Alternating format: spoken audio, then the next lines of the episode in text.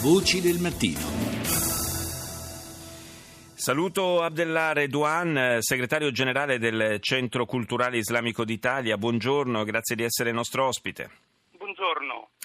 Ieri è stato firmato con eh, il Ministero dell'Interno questo patto nazionale per un Islam italiano, un passo importante in direzione di una vera e propria intesa organica tra lo Stato e il, eh, la comunità eh, musulmana in Italia. Eh, quali sono gli aspetti, a suo modo di vedere, più rilevanti di questo patto che avete raggiunto?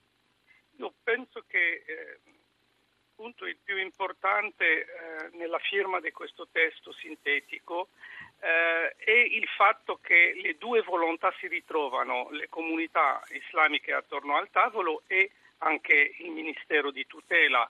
E dunque eh, questa presenza duale eh, darà di sicuro un, un contributo al, al, lavoro delle comunità, ma anche faciliterà eh, al Ministero eh, il fatto che l'autorità di tutela di poter eh, eh portare avanti progetti eh, sul territorio eh, che riguardano l'Islam e permetteranno a questa comunità ormai numerosa, più di un milione e seicentomila, eh, di crescere nella serenità e la responsabilità. Un aspetto sul quale eh, si batte molto e non solo in Italia, per la verità, è quello eh, della formazione degli imam per garantire poi che l'attività eh, di preghiera e di predicazione all'interno delle moschee eh, si svolga eh, in maniera eh, corretta e coerente anche con lo spirito di, di convivenza civile. però c'è una, una difficoltà da questo punto di vista perché chi è deputato poi alla formazione formazione di questi imam?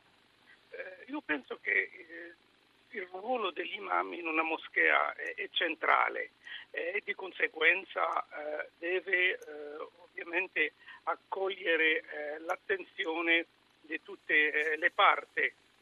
detto questo, adesso ci sono più di un progetto della formazione degli imam che sono discussi in Italia eh, ma generalmente, eh, per esempio, parlerò soltanto di quello che conosco eh, meglio, è un progetto eh, che il centro islamico sta preparando. Sarà, ovviamente eh, saranno tre partners, le università italiane e anche il Ministero con il centro ed altre organizzazioni. E vogliamo mettere questo programma a disposizione soprattutto dei giovani che vogliono dedicarsi a questa formazione e poter permettere alle nostre moschee, ai nostri predicatori, per poter avere eh, educatori, non soltanto eh, imam, ma anche educatori nel, nei carceri, negli ospedali, eccetera.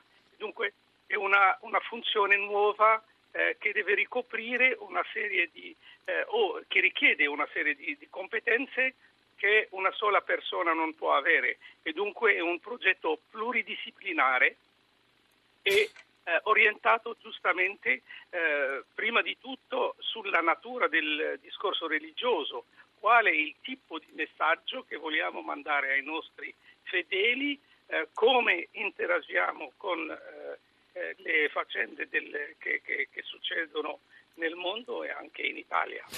Una parte di questo progetto, una parte ambiziosa, devo dire, è quella di eh, trasformare in qualche modo questi imam anche in una eh, sorta di, di, di, mezzo di eh, comunicazione, di collegamento fra la comunità eh, musulmana in Italia e il resto della società. Anche per questo occorre eh, svolgere un lavoro molto, molto profondo, molto impegnativo assolutamente vero, è, il primo eh, punto di partenza per questo è giustamente la lingua della formazione, deve rimanere e essere in Italia l'italiano.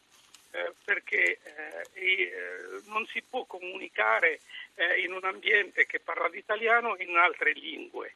Eh, anche oggi effettivamente nelle comunità islamiche troviamo altre lingue, l'arabo, il bangalese, l'urdu, eccetera. Ma io penso che è una, soltanto una questione di tempo. Le seconde generazioni e le terze generazioni non parleranno più né l'arabo né l'urdu né il bangalese, parleranno soltanto l'italiano e dunque bisogna puntare eh, a partire da oggi eh, sulla lingua italiana per preparare il futuro e poter comunicare con queste generazioni eh, nuove. Quindi un lavoro, un lavoro, importante e soprattutto di grande prospettiva per costruire un futuro di convivenza serena. Grazie, grazie a Dell'Are Duan, segretario generale del Centro Culturale Islamico d'Italia.